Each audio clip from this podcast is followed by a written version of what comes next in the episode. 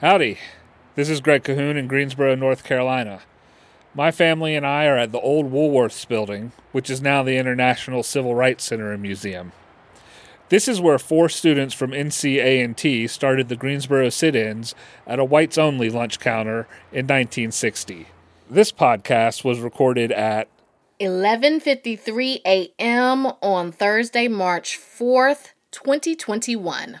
Things may have changed by the time you hear it. Okay, here's the show.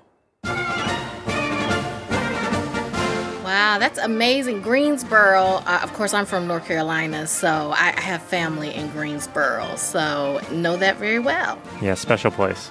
And it's appropriate for what we are talking about today. Hey there, it's the NPR Politics Podcast. I'm Ayesha Rascoe. I cover the White House. I'm Miles Parks. I cover voting and disinformation. And I'm Nina Totenberg, and I cover the courts. The Supreme Court heard arguments this week on a landmark voting rights case that could open the door for more states to pass laws which make it harder to vote.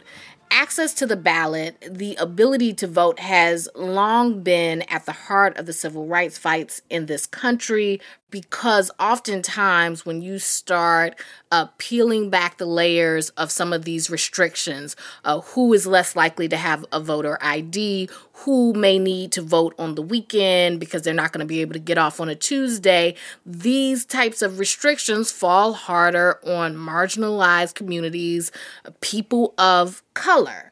And and and so that's why people will view this as a civil rights issue, right, Nina? And it's very interesting. You're correct, of course, but it's very interesting that the whole notion of the right to vote as a central empowerment and the gar- a guarantee that would overcome those restrictions you were talking about was embodied in the 1965 Voting Rights Act, which was without doubt the most successful civil rights piece of legislation in modern times. And it worked the way it was supposed to until 2013 when the Supreme Court, by a 5 to 4 vote, struck down the key provision of the Act, which required places that had a history of discrimination to get permission from the Justice Department if they were going to change voting rules. And when the court struck that down, that meant it was sort of a green light to places that wanted to make it more difficult for certain groups of people to vote. And within days, that started to happen. And there was only one section left of the Voting Rights Act after that, one enforcement section left, and that's so called Section 2, which was at issue in the Supreme Court this week. And so, what is this case about?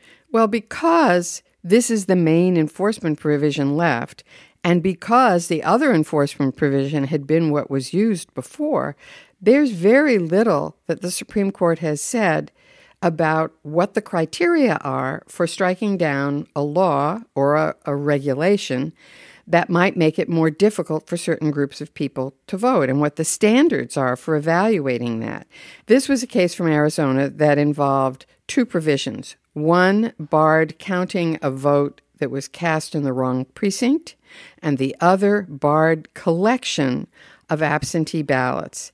And in a state that has huge rural areas, for example, the Navajo Nation uh, is 27,000 square miles, and many people live nowhere near a post office, live don't have a, a, a mailbox. You, they're not on a postal route, and so barring collection by somebody other than your, a relative or a caregiver means at least the, the civil rights groups claim it means that many people will not be able to vote because if they have to go to the polls, they don't have a car. There's no way to do it. Yeah, and Nina, during the arguments, there was a moment that I saw. I'm wondering if you can kind of expound on it a little bit, where I think uh, Justice Barrett was asking the Republicans basically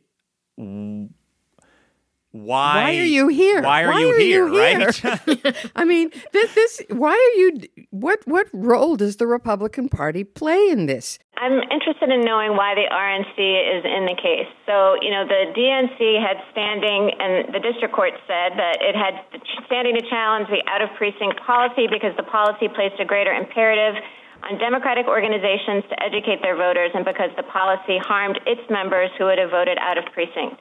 What's the interest of the Arizona RNC here in keeping, say, the out of uh, precinct um, voter dis- ballot disqualification rules on the books?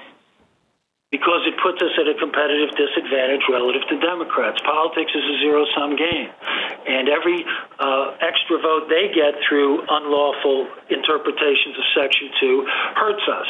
It's the difference between winning an election 50 to 49 and losing okay, an election. Okay, thank you. My time is up. she, she ended that real quick. Never mind. it seems like she didn't want to go because it seemed like what he's saying is if it's easier for these Democrats to vote, that makes it harder for Republicans to win or people who are more likely to vote Democrat. That's exactly what he said. And it represents a sea change in American democracy because for as long as any of us have been alive and sentient, until about eight or 10 years ago, Republicans and Democrats, minus the Dixiecrats, were united in wanting to expand voting rights. And the whole thrust of what politicians said publicly was we want more people to vote, not fewer people to vote. And now that is no longer true. The Republican Party is now the party of seeking to restrict voting, as Democrats would say, or as they say, making sure that there's no fraud in voting when there is no evidence of massive fraud in voting. Right. We've been seeing this saying the quiet part out loud a lot more recently. I mean, you think uh, it was, I mean, it feels like 10 years ago, but something like six months ago, President Trump did an interview where he was talking about the reasons he opposed expanding funding for vote by mail efforts uh, in response to the pandemic. And he said the same thing basically that if we do this, if they expand vote by mail, then Republicans will never win another election again. So we're seeing more and more of that. The key is it's all premised around this idea that Democrats are voting illegally, which there's just no evidence to support that claim uh, at a widespread level anywhere in the U.S. Nina, you you listen to the arguments. Sometimes you can get a sense of where the court may be leaning, where the justices may be leaning by their questioning. Did you get a sense of where they where this might be headed? Well, I think they're likely to uphold the restrictions in Arizona, but they seem to be looking for some sort of a standard that would be a middle ground so that they wouldn't have to declare Section 2 of the Voting Rights Act unconstitutional the way they declared Section 5 unconstitutional in 2013.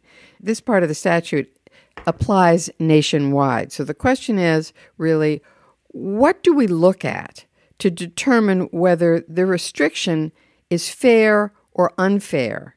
And there are a lot of examples you can look at now that are being enacted by particularly Republican dominated state legislatures to restrict. And those are the kinds of things that are going to come back to the court. And and if something if if restriction falls, you know, in, disproportionately on the African American population or, you know, the Hispanic population, eh, is that could that be considered a restriction that should not be allowed? The conservatives on this court have not been very friendly to minority groups and their attempts to prove that things fall more heavily on them. You know, what will they think, for example, of the Georgia legislature, which is about to enact a law that makes it much more difficult to vote on Sundays? And when we can see, in fact, that um, Souls to the Polls is a program that has worked very well for the black community where people go to church on Sunday and then go vote that's a great point because we're going to talk more about that. Let's take a quick break. And when we get back, we'll talk about what's happening at the state levels on voting and what happened in the House uh, in a move to try to expand voting rights. Support for NPR and the following message come from BetterHelp offering online counseling. BetterHelp therapist Hesu Joe explains the importance of creating a safe space for therapy. I can't tell you how many times I've had clients that say that expression, like, I've never told that to anybody. That's when I know I've made some kind of momentous move with this person. They feel safe enough to expose that part of themselves. And doing that together with somebody else can be very powerful. To get matched with a counselor within 48 hours and save 10%, go to betterhelp.com slash politics. Some days reading a bunch of headlines just isn't enough. You need to let the news sink in. On Consider This, NPR's new daily news podcast, we can help you do that. Each day, in about 10 minutes, you can find out not just what happened, but why and what it means. Consider This new episodes every weekday afternoon from NPR. And we're back. Just last night, the House passed a major election reform and voting rights bill. What's in this bill that passed? Uh, just about everything, Ayesha. If you have thought about anything that Democrats have ever mentioned about wanting to improve voting, it is in this bill. Uh, it has expanded access to early voting. It has expanded access to absentee voting. It has uh, online voter registration being required of all states. Right now, only about 40 states uh, allow online voter registration. And then beyond that, it also expands uh, independent redistricting commissions, makes it so gerrymandering would be potentially less of an issue, is their idea. It also would overhaul our campaign finance system. Uh, so it has a lot of things. The question is, you know, what is actually realistic in terms of becoming federal law at this point? So my memory may be a little bit bad, but I feel like something like this passed in the last Congress. Am I right about that? Um, you are. It passed you are. in the House and didn't go anywhere in the Senate. Exactly. Yeah, this was kind of Democrats' effort in 2018 when they retook the House to basically say voting rights are a priority. So they passed this bill called HR one, which is very similar to the bill they passed yesterday. Uh, had all of these voting reforms in it, and then it was just completely dead in a Mitch McConnell controlled Senate. Obviously, everything's a little bit different right now because it's no longer a Mitch McConnell controlled Senate. That being said, there is no real chance that this entire bill goes anywhere in the Senate, but it's definitely a possibility down the road that some of this becomes law through filibuster adjustments, but that's kind of a long ways off so outside of that, there's a lot of stuff that's been happening in states uh, since November when a lot of people voted. Now they are there's talk of a lot of new restrictions. Can you talk about the where states are some states are headed with these new restrictions?